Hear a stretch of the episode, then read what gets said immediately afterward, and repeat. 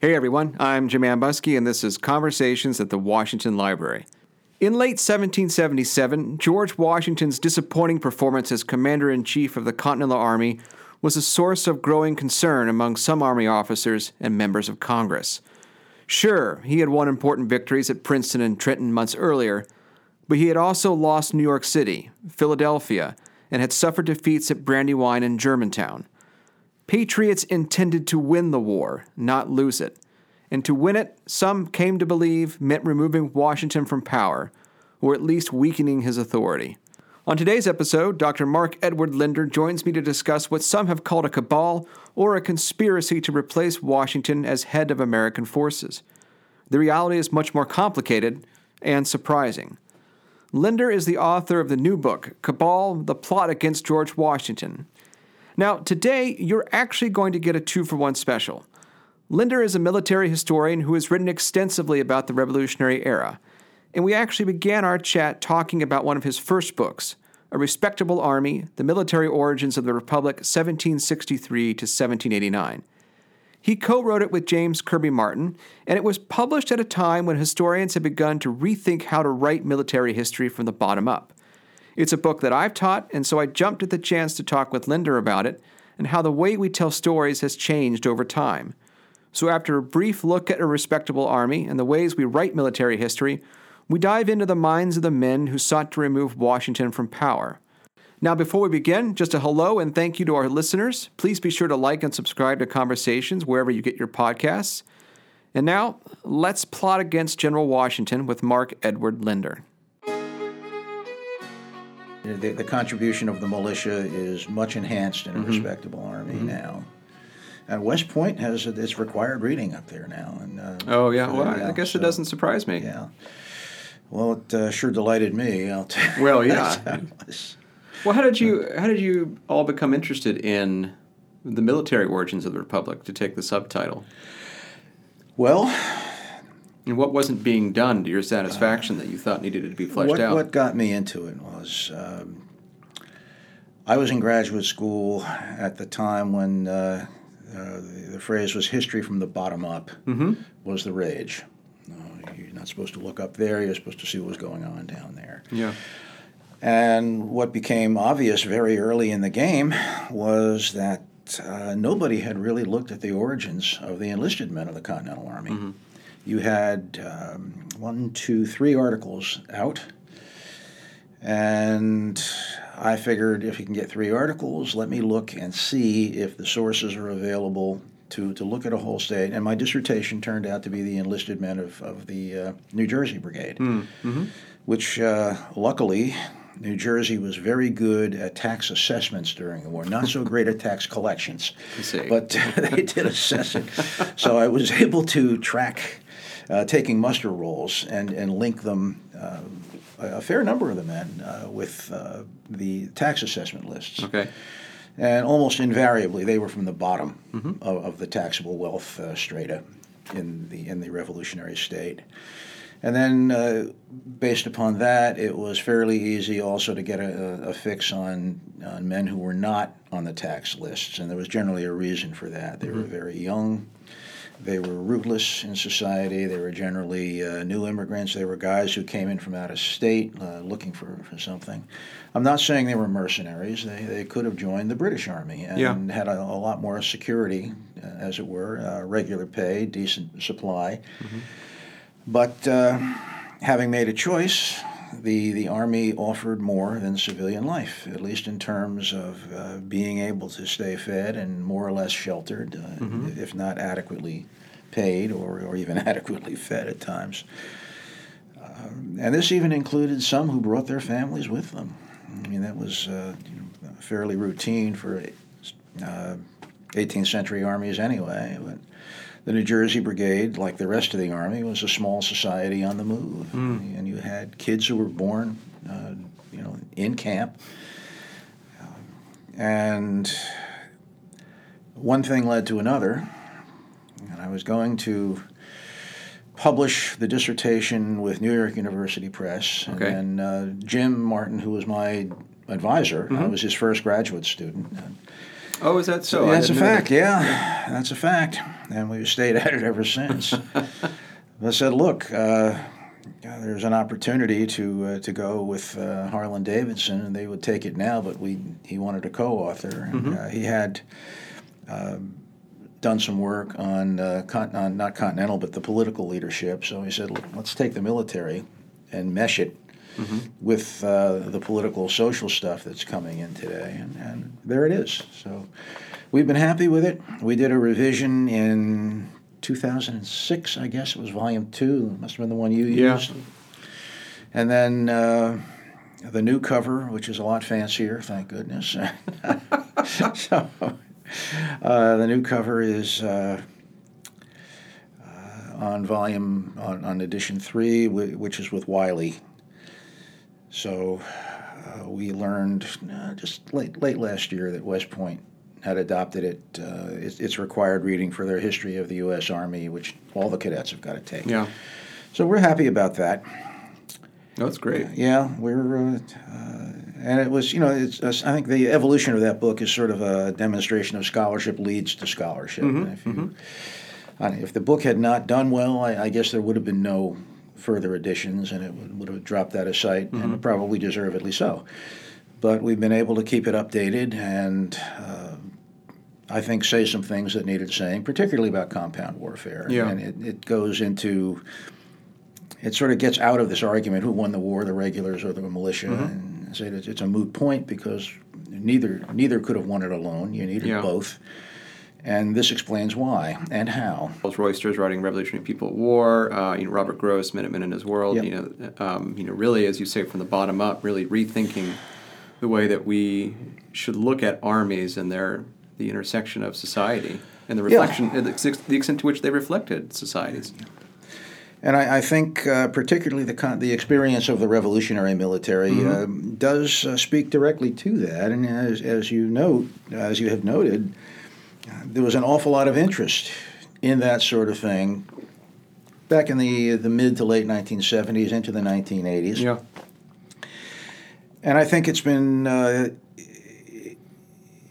it's been solid scholarship. I Yeah. mean, it has not been outdated necessarily. It's been added to, but Mm-hmm. but never contradicted.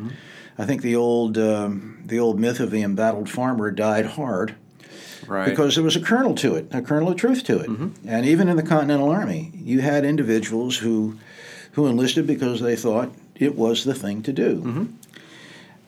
Mm-hmm. Uh, and more power to them. Uh, you know, but you had plenty of, of, of young British soldiers who thought this, you know, thought the same thing. It was kind of tough for Americans to understand that there may have been British troops who took the cause of king and country as, ser- as seriously as as uh, Sure. American rebels took uh, the cause of the revolution. I mean, the British at that point, among the European countries, were probably the most nationalistic. Uh, perhaps the, the term nationalism doesn't fit with today's definition of it, but it was it was nascent. It was there, yeah. and they were proud to be British, uh, particularly in that officer corps. Oh yes. so they were. Even when they, they didn't think that. Um, you know, fighting the revolution, or you know, fighting against the Americans was the best thing to do. They, you know, they still put on the uniform and did their duty. Yeah, Because in large part because they, they felt that connection to king and country. there's a lot to that. Yeah. A lot to that. Well, speaking of rewriting history or rethinking history, your recent book on the plot against George Washington in the early years of the war, Cabal.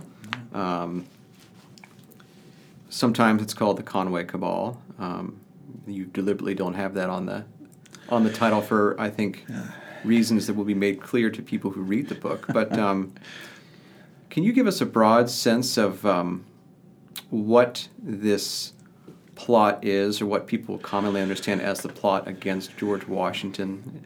The the popular narrative, and uh, I do not say that in any disparaging way. Right. Uh, a lot of academics have followed it as well, but uh, called the Conway Cabal uh, because one of the uh, one of the individuals most closely associated with what was going on was was Thomas Conway, uh, uh, a very capable brigadier general, by the way, uh, Irish-born, raised in France. Uh, is fluent in English and French, which made him particularly valuable when he came to uh, serve in the Continental Army. A lot of French officers did not speak English all that well. Uh, he was able to, to mix uh, very, very easily, not only with Continental officers, mm-hmm. but with uh, rebel politicians as well, and, oh. and, very, very ranking politicians. The Adamses thought very highly of him, for example. Uh, Richard Henry Lee thought very highly of him. Sure. Uh, Thomas Mifflin thought very highly of him. Benjamin Rush thought very highly of him. These were, uh, if not signers, some of them were, but very, very prominent in, in uh, the upper reaches of, of Patriot leadership. Mm-hmm he became, the, the, he being Thomas Conway, uh, became involved uh, because, among other things, uh, in addition to being a competent officer, uh, he had a nature for intrigue. There's no question about that. Uh, he, he, made no bones. I mean, in a letter to, um, uh, I believe it was Anthony Wayne, he said flat out that I'm over here to, to build a resume to mm-hmm. go back to France and, and get promotion to brigadier over there. But uh, a lot of folks had done that, and having a healthy ambition is certainly no demerit if you're if you're trying to climb the ranks of mm-hmm. a of a European military. Sounds like a young George Washington. well, young, young George Washington wanted that red coat pretty badly, so. Uh, but he got caught up. The, uh, Conway got caught up in the period of, of late 1777 to early 1776, when Washington had come under fairly intense political and military fire simply because mm-hmm. his military record to that stage of the war uh, was, frankly, uh, dangerously second rate. I mean, yeah. uh, one, one can attribute uh, his disappointments in the autumn of 1777 to a lot of reasons, but mm-hmm. he was the man in charge, so he was the man who was going to get a good deal of the blame. Mm-hmm. And we have to keep in mind when we think of this that when politicians hire a general, they don't hire him to lose. Right. They hire him to right. uh, to produce results. And Washington, uh, for any number of reasons, was not producing mm-hmm. the results. He was outgeneraled at uh, Brandywine. Uh, he had a large detachment under Anthony Wayne surprised at Paoli. Mm-hmm. His counterattack at Germantown failed.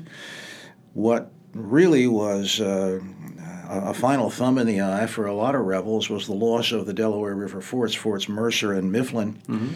that had kept the Royal Navy at bay, uh, making it impossible or very, very difficult to supply the uh, occupation of Philadelphia via the Delaware, mm-hmm. which which could conceivably have, have uh, ruined Howe's campaign for him at the at the end of the year. But with the fall of those forts, uh, the British had uh, easy access to keep that army supplied, mm-hmm. and the campaign for Washington, in effect, uh, had uh, had fallen apart. Yeah. So, um, if you are responsible politicians and you're trying to run uh, not just a war but a revolution, right? Which uh, meant that you're not only facing an external enemy, you, you've got internal problems of considerable extent. Mm-hmm. What do you do with a general who's not winning? I mean, one thing I tried to dismiss, and I hope it came through, was that uh, this whole business of, of Washington's critics did not involve people mm-hmm. uh, who had some personal animus against George Washington. You, you had people who were concerned that the man they had hired mm-hmm. Was not producing the results for which he was hired. Mm-hmm. There's a bigger picture here. Well, yeah, we have to look at some of these people. I mean, uh, some of his most strident critics, uh, Samuel Adams uh, mm-hmm. of Massachusetts, while he's criticizing Washington, his son, Samuel Adams junior mm-hmm. is an Army doctor who uh, I've been able to place uh, uh, just behind the lines, for example, at the Battle of Monmouth, yeah. risking his neck. James Lovell of Massachusetts, again, perhaps the most astringent uh, of Washington's critics. Uh, while he's he's uh, beating the drum against Washington in in uh, in York as Congress mm-hmm. is exiled, uh, his son is a Continental officer, uh, wounded, served. In, in distinguished fashion, mm-hmm. Abraham Clark, of New Jersey, who was very skeptical of many of Washington's decisions, uh, had two of his sons captured. One was uh, treated abominably, put in the, the prison hulks. Uh, the, uh, oh, yeah. It was Jersey, the Jersey mm-hmm. off New York Harbor. Was treated so badly, it was one of the rare instances when Congress finally said either you lighten up on this kid or we're going to take a British officer and subject him to the same treatment. Right. And and of course, the British did let up mm-hmm. on, on young uh, uh, on the young officer. Mm-hmm. Uh, you, we can go on like this. Yeah. I mean, these are not men who wanted to lose the war. These are not men who uh, uh, who had anything personal against mm-hmm. Washington. It, it, may have become personal, but uh, these were patriots mm-hmm. who were concerned that the general they had hired uh, was seemingly not up to the job. Mm-hmm. It, it's uh, there were other things as well. There was an ideological predisposition among a lot of Washington's critics to place a lot more emphasis on the value of militia warfare. Sure. Uh, thought Washington had perhaps made an error mm-hmm. in uh, his emphasis on building a regular Continental mm-hmm. Army, and, and that was in the background. I'm not minimizing that. Uh, we have to remember this was a time when ideology uh, meant something. Sure. Uh, not that it doesn't today, but uh, I, think when you talk about republicanism in the age of the American Revolution, you're talking about something that uh, that many individuals, particularly those who were willing to go to war mm-hmm. to defend their position, took very seriously indeed. Yeah. So Washington did face. Uh, it took some real persuading on his part to bring Congress around to allow him to build that regular army. Mm-hmm. Uh, I mean, an awful lot of skeptics finally understood that we, we've got to have regulars, and not, yeah. not just for military reasons. There was a strong diplomatic case for it. I mean, European nations were not necessarily going to recognize a, a, revolution based on irregular military forces. Uh, it was important to have a regular army, a standing army that uh, that people could understand that there was an institutional basis mm-hmm. for this revolution. And uh, not that I'm denigrating Congress here, but uh, when you get down to it, the most effective national institution mm-hmm. that the revolution produced was not the Continental Congress; it was the Continental Army. Yeah. Well, if so, that doesn't survive, that's the ballgame. Yeah, I mean, uh, the, the, Declaration of Independence would have been a piece of paper if the Continental Army had dissolved. Right. Uh, that that's a, it would have been an interesting footnote in the history of the British Empire. Mm-hmm. Mm-hmm. A very interesting footnote. Very interesting footnote indeed. exactly. well, and and so part of the, the process of rethinking the story, um, and I, you know, I do want to uh, talk about some of the, the details a little bit later, but mm-hmm. how had people written about this before? I mean, what was their sense of what this this so this uh, quote unquote plot was. Mm, well, I don't want to scare listeners with the dreaded word historiography. yeah, I wasn't going to uh, use it, but you did. but historiography, the, uh, the history of the history mm-hmm. of the uh, war for independence or the, or the revolution at, at large. The early historians, early 19th century, um, uh, even late 18th uh, century, we're convinced that there was indeed some sort of plot to remove General Washington mm-hmm. uh, in, in favor of another officer. I guess we'll talk about Horatio Gates in a bit. Sure. Uh, there was one skeptic uh, who looked very, very hard. There was Jared Sparks uh, oh, up yes. at Harvard, mm-hmm. Uh, who, as late as the 1820s, was was contacting uh, survivors of the of the revolutionary generation trying to get to the bottom of it. Mm-hmm. Finally concluded he couldn't get to the bottom of it. But most historians, uh, Mercy Otis Warren, uh, Carlo Botta, uh, uh Ramsay, uh, were all convinced yeah. that there was indeed uh, a movement afoot to get rid of Washington, even if they couldn't put their finger on. Well, they had names, but mm-hmm. coming up with, with, absolute proof is uh, was was tricky. Nevertheless, they believed it. And and look, why not? Uh, if you had people really out to remove Washington, do we expect them to take minutes of meetings? Yes. uh, I, like to call. I like to call the committee to replace Washington yeah. together. Please, uh, the secretary will take notes. No, you're not going to get yeah. that. You're not going to get that. Oh, there were slight hints. Sure. There were slight hints. Uh, Thomas Mifflin, uh, when when a lot of this was breaking into the open, mm-hmm did write to Horatio Gates and say, for heaven's sake, be, guard your correspondence. Be careful. when when one particular letter went, yeah. went public, and I guess we can talk about that later.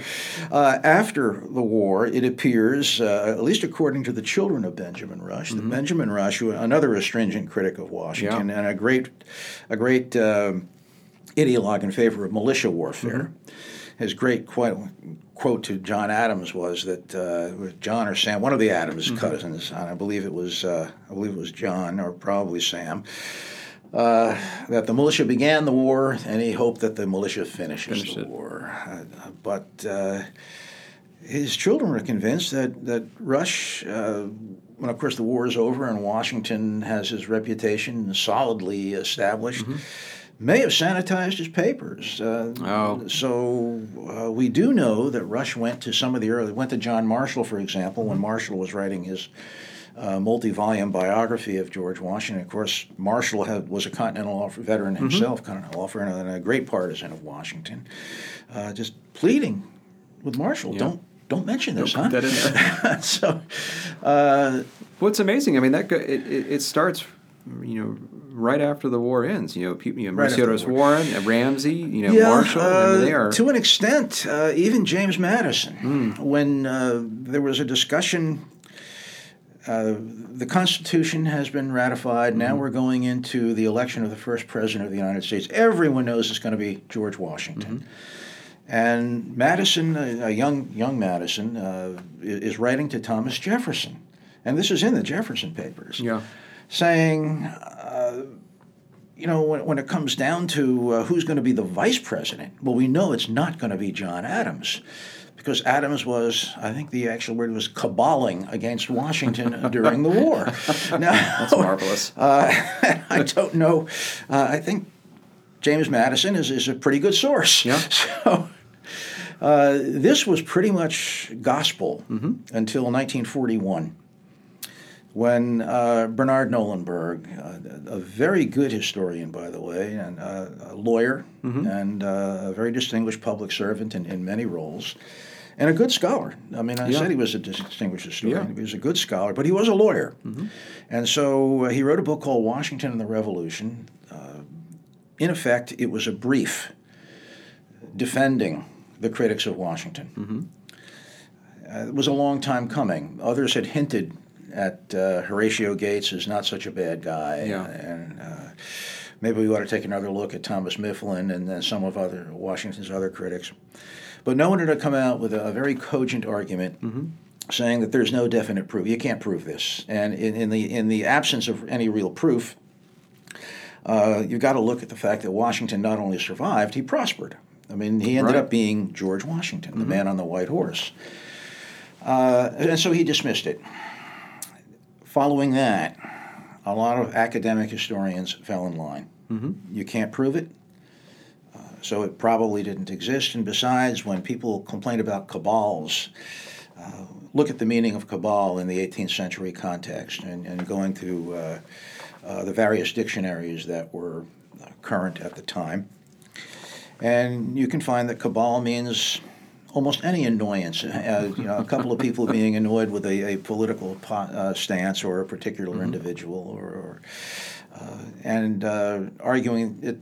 It was language. It really didn't mean that much. So what it came down to uh, was an understanding among many historians that what had happened, what Washington had faced during the late 1777 months into the early months of 1778 was a bunch of uh, really annoying carping critics uh, who never really posed a serious threat to Washington's command. Well, that was the historiography until relatively recently. Sure. So what what got you interested in this in this particular topic? You know, we mentioned earlier talking about a respectable army that scholarship leads to scholarship. Sure. And that's what we've got a case of here. A couple of years ago, and, uh, actually, I sat in this uh, this booth talking about an earlier book Ah, yeah. called "Fatal Sunday: uh, George Washington, the Monmouth Campaign, and the Politics of Battle." The argument in that was that the Monmouth campaign really put Washington over the top in terms of uh, his being able to consolidate his hold on the Continental Army and subsequently his emergence really as the icon, the iconic figure of the American Revolutionary period. It was Monmouth that allowed him, in effect, to put paid to his critics of early 1778, late 1777. Uh, if he had had another failing campaign in 1778, I think it's entirely possible that his critics would have been in full cry. Yeah. Like we, uh, you know, he survived 1777, but now this is just this is intolerable. Yeah. That's not what happened. Washington uh, had a tactical draw at Monmouth, but for reasons that are beyond our discussion today, uh, his partisans were able to spin a great victory out of it. Mm-hmm. And politically, uh, the results were impressive. I mean, Washington did silence his critics for the most part. Mm-hmm. Certainly, uh, the results of Monmouth put him beyond uh, any critics remaining being able to hurt him. Chapter two goes into the period we're talking about here. Sure. And I, having done that, and working with Gary Stone, by the way, my co-author on that, uh-huh. having done that, uh, I kept seeing material coming together in the writing of Fatal Sunday that argued that this wasn't just a bunch of carping critics who were annoying, mm-hmm. that these were serious people. They had a case to make, and when they had a chance to do something about it, they did. Mm-hmm. And that led to the current book, to mm-hmm. Cabal, The Plot Against General Washington. Mm-hmm. I, I, suppose uh, it may have been better to have a even lengthier subtitle, The Conway Cabal Reconsidered, but I thought that would have been gilding the lily. so, but this is what it, uh, this is in effect what happened. Uh, is the historiography since 1941 is it time to flip that historiography? Mm-hmm. Now, you began to get hints, and I think one of the biggest hints was, in fact, uh, Fatal Sunday, yeah. uh, chapter two, when we, we raised this issue.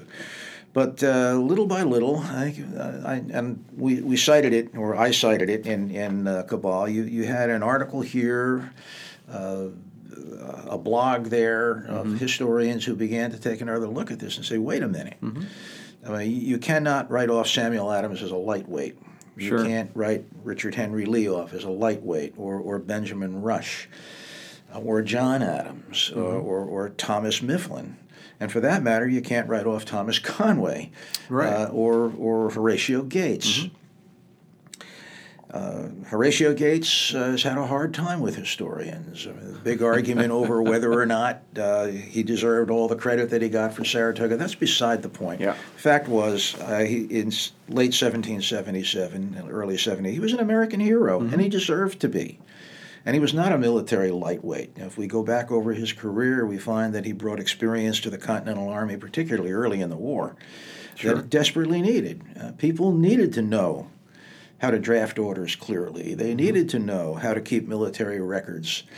Uh, he had these skills, mm-hmm. and it's not as if he didn't have combat either. He he survived the Monongahela. Yeah. Uh, oh yeah. And uh, you can argue with his tactics at Saratoga, but the surrender of an entire British army is not a bad result. so, so yeah, he mean, was the man of the moment, yeah. uh, particularly when you compare his performance to that of Washington mm-hmm. in, in, late 1777. And it, it's pretty natural that people are going to mm-hmm. look to him. And uh, it's also natural, and people tend to forget this, that uh, there, were, there was more than one commander in chief. Mm-hmm during the uh, War for Independence. There was uh, Esek Hopkins, who was the commander in chief of the Continental Navy. Mm-hmm. I mean, you had Washington with the Army, Hopkins with the Navy, and uh, do you fire a non performing commander in chief? You're darn right you do. Yeah. Uh, for reasons that uh, uh, well, we just very quickly. And Washington had political skills. Hopkins didn't. Mm-hmm. Washington at least had the confidence of the senior officers immediately, or not all of them, by the way, yeah. but uh, those around him were willing to rally to him. Uh, Hopkins didn't have that. Washington did have friends, even as tough as it got uh, mm-hmm. for him. He did have friends in Congress. Hopkins essentially lost his uh, mm-hmm. his friends, and so they fired a commander in chief. Yeah. and so they could do it and and they did it for the same reasons Washington mm-hmm. came under fire. Uh, they'd hired him to to run an effective war. Hopkins didn't. Mm-hmm. Uh, w- one can argue excuses for Hopkins, but nevertheless, he was the man in mm-hmm. command, and that's the guy it lands on if things go wrong. Yeah. So. so uh, go ahead. I'll say so. So Washington is, you know, is underperforming. Yeah. Um, to put it mildly, Gates is ascendant with his victory at Saratoga. Um, there is increasing consternation amongst many people that you know as you say Washington is not getting the job done and you know you're not in this fight to lose you're in to win. And so when you know when and when do they start to think well perhaps we should we should make a change? And wh- you know what do they think is the mechanism for achieving that in a in a you know in a kind of democratic process? It's one of these things we can actually date fairly accurately. Mm-hmm. I mean, the, the criticism of Washington had been building uh, over the autumn of 17, uh, since, since really uh, Brandywine. sure And uh, after Paoli, and then, uh, as I mentioned, after Germantown, after the loss of the river forts, uh, uh, the failure to keep the campaign going. Pennsylvania, for example, wanted a winter campaign, keep fighting. Washington said, come on, uh, I can barely keep the army together. Uh, we, we can't. So they go into Valley Forge. So uh, there is an attempt in Congress parallel to all of this to put the war on a more the war effort on a more rational administrative basis. Maybe what Washington and the Army need is uh, is an organization to take some of the mundane chores of Army administration, Army records, uh, keeping equipment that's not being used, routine military correspondence uh, that's that's swamping Congress, just swamping Congress. Uh, what do you do with British prisoners? Well, the Army really can't take care of them. Uh, so Congress had in 1776 organized the Board of War and Ordnance, Okay. uh, better known as the Board of War, often called the War Office. Uh, in the book, we use uh, Board of War and occasionally War Office. Those were the terms used more or less interchangeably at the time. The problem with that was that the Board of War, as constituted in 1776, was made up of members of Congress. And so you take all this stuff that was this, this detail, this army minutia that's that's flooding into Congress, and jamming it up so that it can barely work on anything else. Yeah. And you're focusing it now on a small body of men. Uh, John Adams said he never worked harder in his life than, than when he chaired that original Board of War. By 1777, this, this isn't working. We need a Board of War that is not composed of members of Congress, professional managers, people who know military affairs. Um, it was organized or reorganized on this basis in October of 1777. And right there, we know who the the real influence behind the reorganization was. This is Thomas Mifflin of Pennsylvania. Mifflin had been an early aide to Washington in 1777. He'd been quartermaster general. Uh, had been close to Washington early in the war, but had uh, taken umbrage as uh, the ascendancy of Nathaniel Greene uh, became obvious, and, and Washington was turning to Greene. There was some personal jealousy there. There was no question about that. There's also no question that Mifflin took very seriously the uh, the military reverses he was seeing. Uh, disagreed with a lot of uh, Washington's military decisions. Disagreed with uh, the advice that uh, Washington was getting from Nathaniel Greene. So you had a falling out. Uh, there's also the problematic performance of Mifflin as quartermaster general. Uh, Washington was very concerned about that. So, given his influence in Congress, and that's a whole different story, Yeah. uh, but Mifflin was very well connected in Congress. It was to Mifflin that Congress turned as it reorganized the Board of War. In fact, one of the first people appointed to the Board of War was Thomas Mifflin, who was, of course, a, a critic of George Washington. The Board of War uh, was not supposed to be an operational group. It was supposed to be a support group. Sure. I mean, it was not organized to get in there and, and run the army on a daily basis or tell Washington what to do on a daily basis. It was to support the army. We'll talk about mission creep in a minute. but, uh, uh, but it was Mifflin who had more than anyone else uh, uh, the biggest say on how Yeah. that board was to be reorganized and who would compose that board. Uh, this has been called in, in other uh, projects the Mifflin maneuver. he, he persuaded Congress, and Congress enthusiastically uh, endorsed the idea of naming Horatio Gates as president of the new Board of War. Uh, by this time, for reasons we can talk about, uh, or, or just just put on the table, Washington and Gates had an extremely problematic relationship. Oh, sure, yeah. Uh, Thomas Mifflin and Washington had a very problematic mm-hmm. relationship. So you, now you have uh, the victorious general from Saratoga. Yeah. Uh, the former quartermaster general of the army, mm-hmm. both with enormous political backing, coming to run the board of war, and others were brought brought aboard, and uh, also with some Washington skeptics. Mm-hmm working with the new Board of War were some of the old Board of War members, members of Congress, until you could get a, a, a fully staffed uh, yeah. new board up and running. And it turned out that many of those holdovers were also Washington skeptics. So there is an Army definition today, a military definition today of mission creep, mm-hmm. which uh, did not exist in the 18th century, but essentially it comes down to this it mission creep occurs in, in, in corporate parlance today. They call it scope creep. Oh. But uh, but uh, if you have an organization that is created to do one thing, and then it sees an opportunity to do something else, in mm-hmm. other words, to expand its scope or to expand its mission, mm-hmm. to do things for which it was not intended and, and sometimes not even equipped to do, mm-hmm. uh, there are two ways you can do this. Uh, one can be benevolent, that, mm-hmm. all right, uh, I, have been constituted to do X, but you know Y over here, and I think I can handle it. Uh, yeah. that, just I'll do Y, and you know, no harm intended. Or it can be not so benevolent. It can be let's call it a power grab. Mm-hmm. That uh, I'm constituted to do X, but no one's going to stop me from doing Y. Yeah. And I've got the political clout behind me.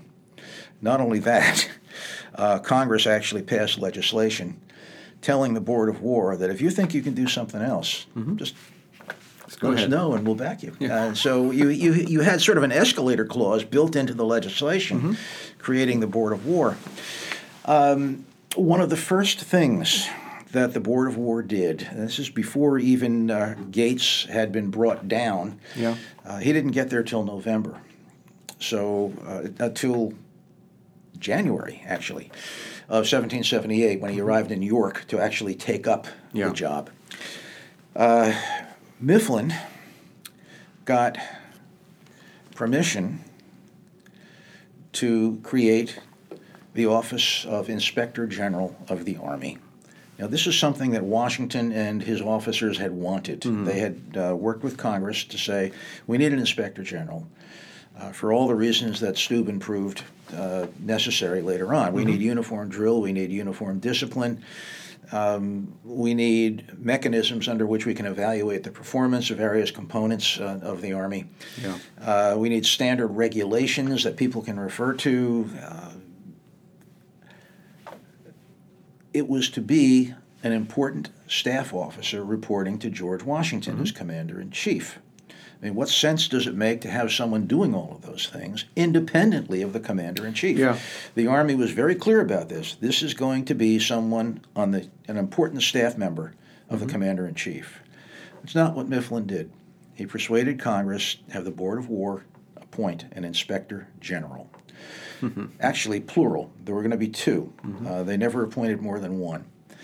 Um, they appointed Thomas Conway uh, who had already fallen out with Washington for.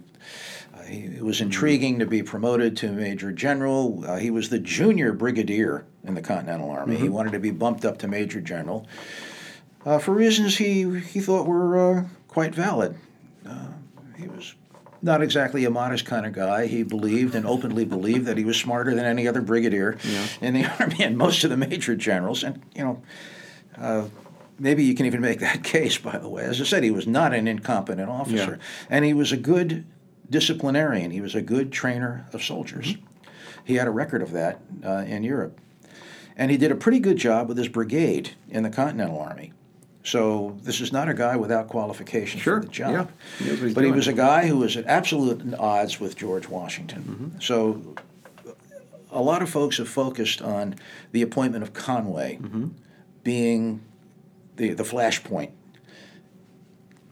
Yes and no. Yeah. Washington was not pleased with the appointment at all. But Washington and his partisans uh, the off- his staff, other officers, uh, looked beyond Thomas Conway and said, "Would you look at the structure of what Congress and the Board of War have done? They have created a powerful new position within the Continental Army that was sort of in the Army, but not of it. Yeah. The position reported to the Board of War, not to the Commander in Chief. And the powers that we were given, he was going to, with, uh, with congressional approval, uh, the Board of War would define what uniform regulations, what uniform tactical evolutions would be.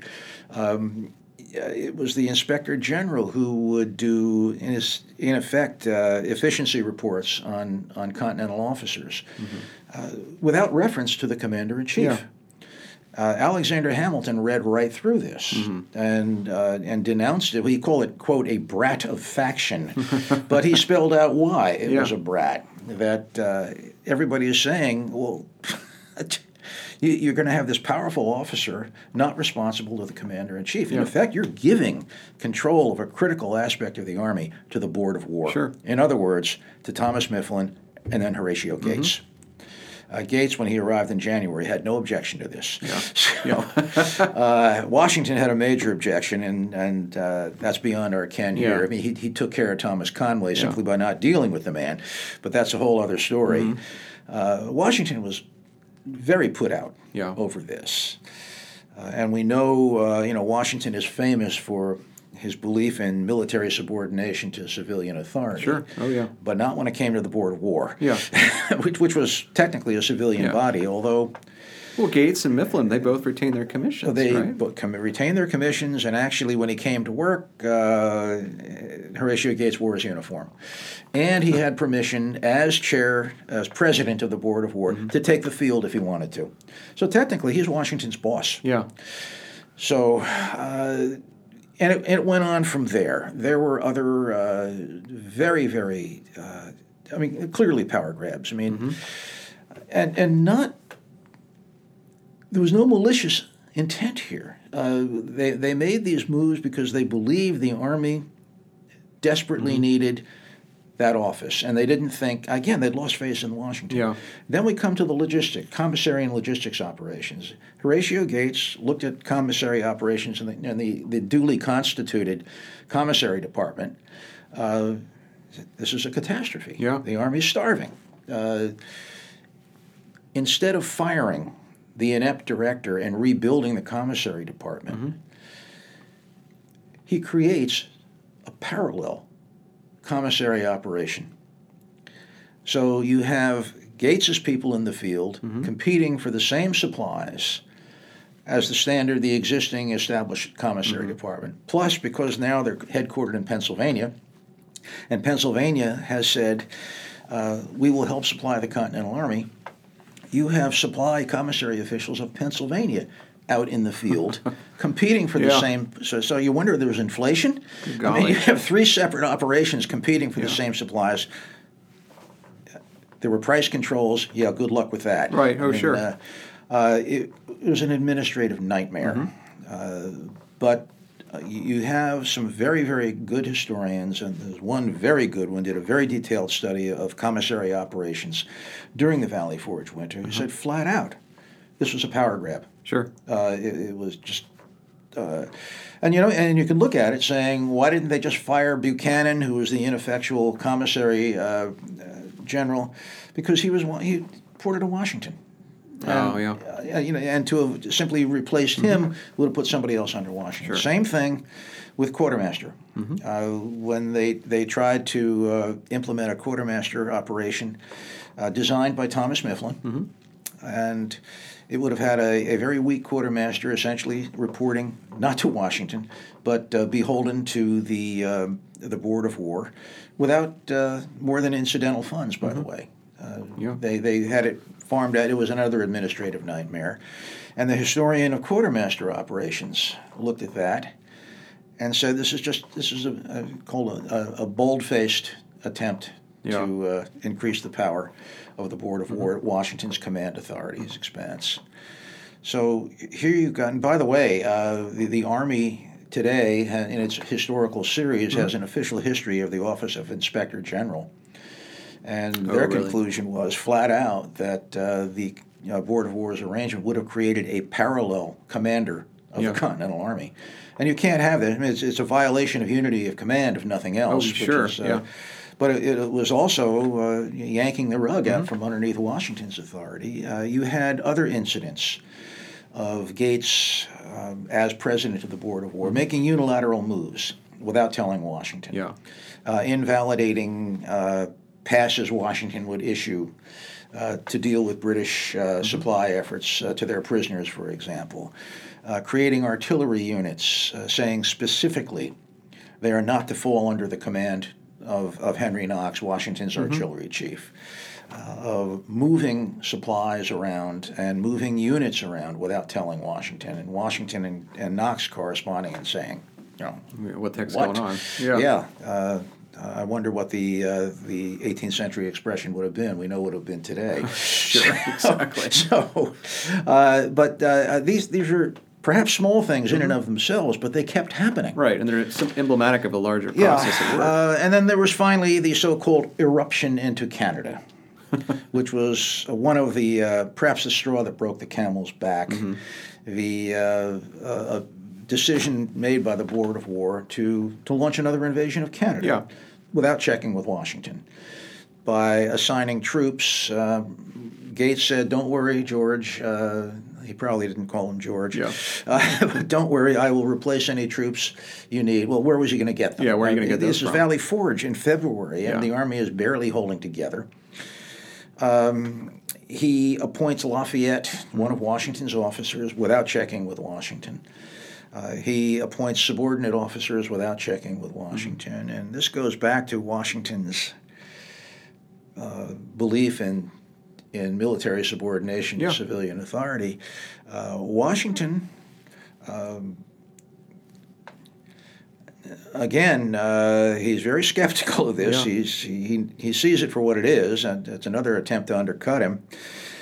Uh, or at least he believed that, and plenty of other people believed it, including Lafayette. Lafayette had direct orders Mm-hmm. from Gates to proceed immediately to Albany Oh. and take command of this new expedition. Mm-hmm.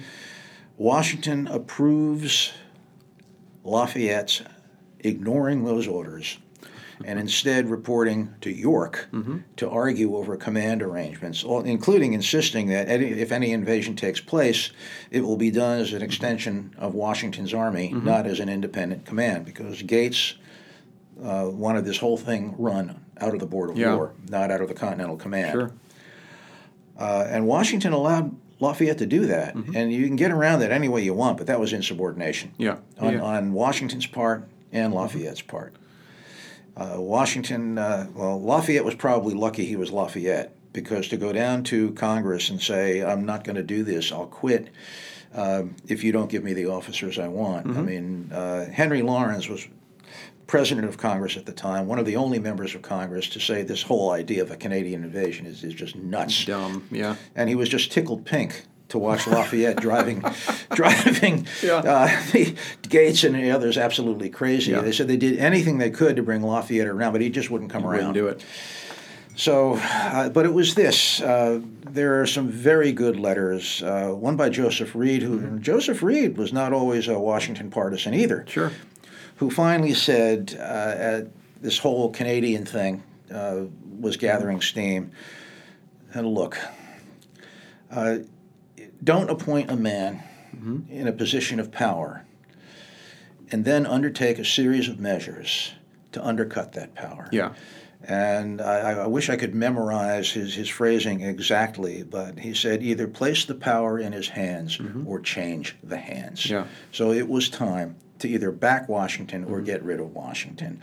And, and uh, Joseph Reed said, we have to keep Washington. Yeah. We simply have to. There's nobody else. So, uh, but you look at all these things and say, well, was there a conspiracy? Well, did it have to be a conspiracy? Yeah. I mean, I mean, if you know, actions always speak louder than words. Maybe, well, maybe not always, but I think in these cases, actions spoke louder than words. Yeah. Yeah. And the actions said that Congress was willing to support the Board of War step by step Mm-hmm. as it began to chop away the command authority of the commander in chief. Mm-hmm. Until this whole irruption into Canada, when finally everybody said, "Wait a minute." Yeah. Time out. Wait a minute. Time out. Uh, there was a committee at Congress that was had been sent from New York to to Washington to work with Washington on the Army's problems. Washington won them around, and and so he had four or five guys from Congress who were now solidly in his quarter, and they and, and, and they were writing back.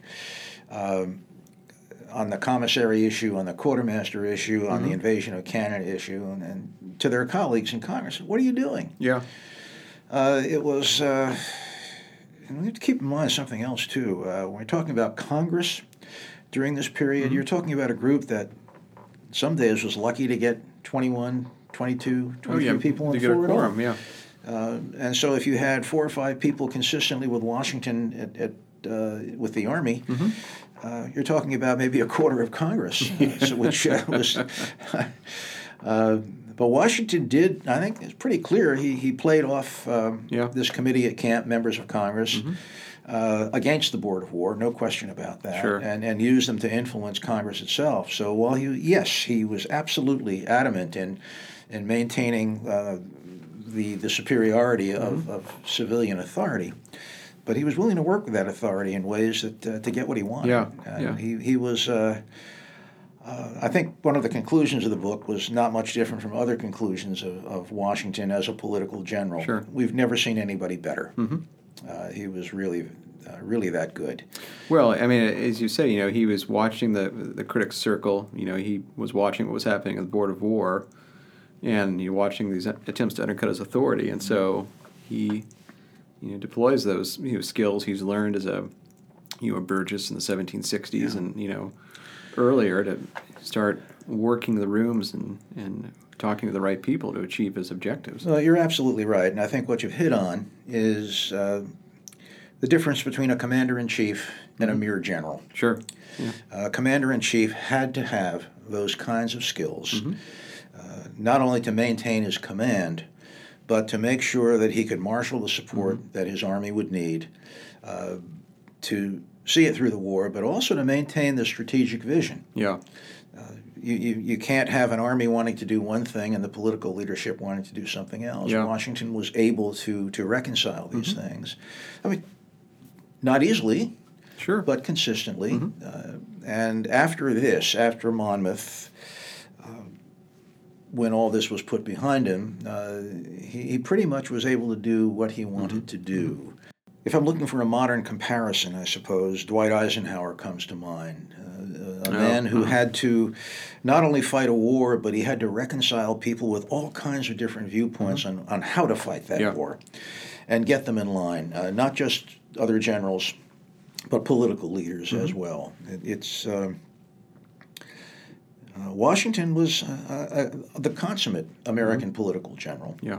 at a time when the revolution needed a consummate political general. It's uh, it's one of the best things he brought to the to the revolutionary cause. Sure. It really was. Sure. So. Well, now that you've you've finished plotting against General Washington, um, have a sense of what's next on the horizon for you? What's the next book? Well, uh, there's a couple of them in, in the in the works right now. Yeah. Uh, been looking at the Northern War, uh, focusing on on uh, Ticonderoga as sort of the locus of what almost amounted to a no man's land uh, in the northern front between uh, uh, Canada and, and New York State. Uh, working with two other historians, the, uh, the the project will be a trilogy, three separate books. Oh, cool. So I'll be handling the uh, uh, the war in the North from 1777 Mm-hmm. uh, through the end of the war. Uh, David Preston will be uh, looking Okay. at uh, Sure. the same area, and then based on, on Ticonderoga in the colonial period. Uh, James Kirby Martin Mm-hmm. will be looking at the early years of the American Revolution. Very good. So uh, I'm done. It's sitting there waiting for the other guys to catch up, and, and uh, but the the publisher's ready to go, and and then. Uh, but I'm interested now uh, in the, in the nature of, of violence in the American Revolution. We've had a lot of recent scholarship on what happened. Uh, yes, uh, it, it was not the immaculate conception type of revolution Yeah. that, that happened without clean. the without the violence associated with a lot of other uh, uh, revolutions. But there's been less, uh, a, a good emphasis on the descriptive elements of what happened, not much on the explanatory of why, Why, it yeah. happened. It did. That's what I'm looking at now. Awesome. And uh, that's, I think, will evolve into an interesting book. And I, I think we've got an interesting hook to hang it on, and uh, which explains a, a good deal. It was a, it was a nasty business Yeah. indeed, a very nasty business indeed. And then uh, uh, yet another project with Jim Martin. We've worked we've worked pretty well together over the years, and uh, we can't see any reason to stop. Yeah. So uh, uh, no one has looked in depth at Benedict Arnold as a British general. Oh, and we've already done a couple of articles on that. We've looked at him in Virginia. We've looked at his raid into New London, Mm-hmm. but that's only part of the story. Uh, he was a very active Redcoat officer. Mm-hmm. Uh, he had plans. He uh, uh, had ambition. Uh, he had capability. Mm-hmm. Whether a lot of Americans like to face up to that Yeah. or not, but uh, you know, Arnold has also been the subject of an awful lot of recent scholarship. Mm-hmm. But that is pretty much not touched Yeah. on. And when people do touch on it, uh, how do I do this delicately? Uh, they pretty much got it wrong. Yeah. So they pretty much got it wrong. So, and we- we're hoping that uh, uh, this next project Yeah. will will deal with that. Well, that sounds good. Well, it sounds like you got a full plate, and I know that you've got a, a book talk to get to this evening here at Mount Vernon. So um, we'll, I think we'll just we'll stop there and just say thank you very much, and we look forward to your next three projects, and um, and look forward to seeing this book do well. Well, thank you, Jim. It's been a pleasure. Same. Thank you very much. Thanks for listening to this episode of Conversations at the Washington Library, a production of the Fred W. Smith National Library for the Study of George Washington. This episode was hosted and produced by me, Jim Ambuske. Mason Shelby was our sound engineer. Our theme music was composed and performed by Ginger and David Hildebrand. If you'd like to support this podcast, as well as new research into George Washington and his world, please consider becoming a Mount Vernon member. More information is on the webpage for this podcast at www.mountvernon.org slash podcast. Thanks, and we'll see you next time.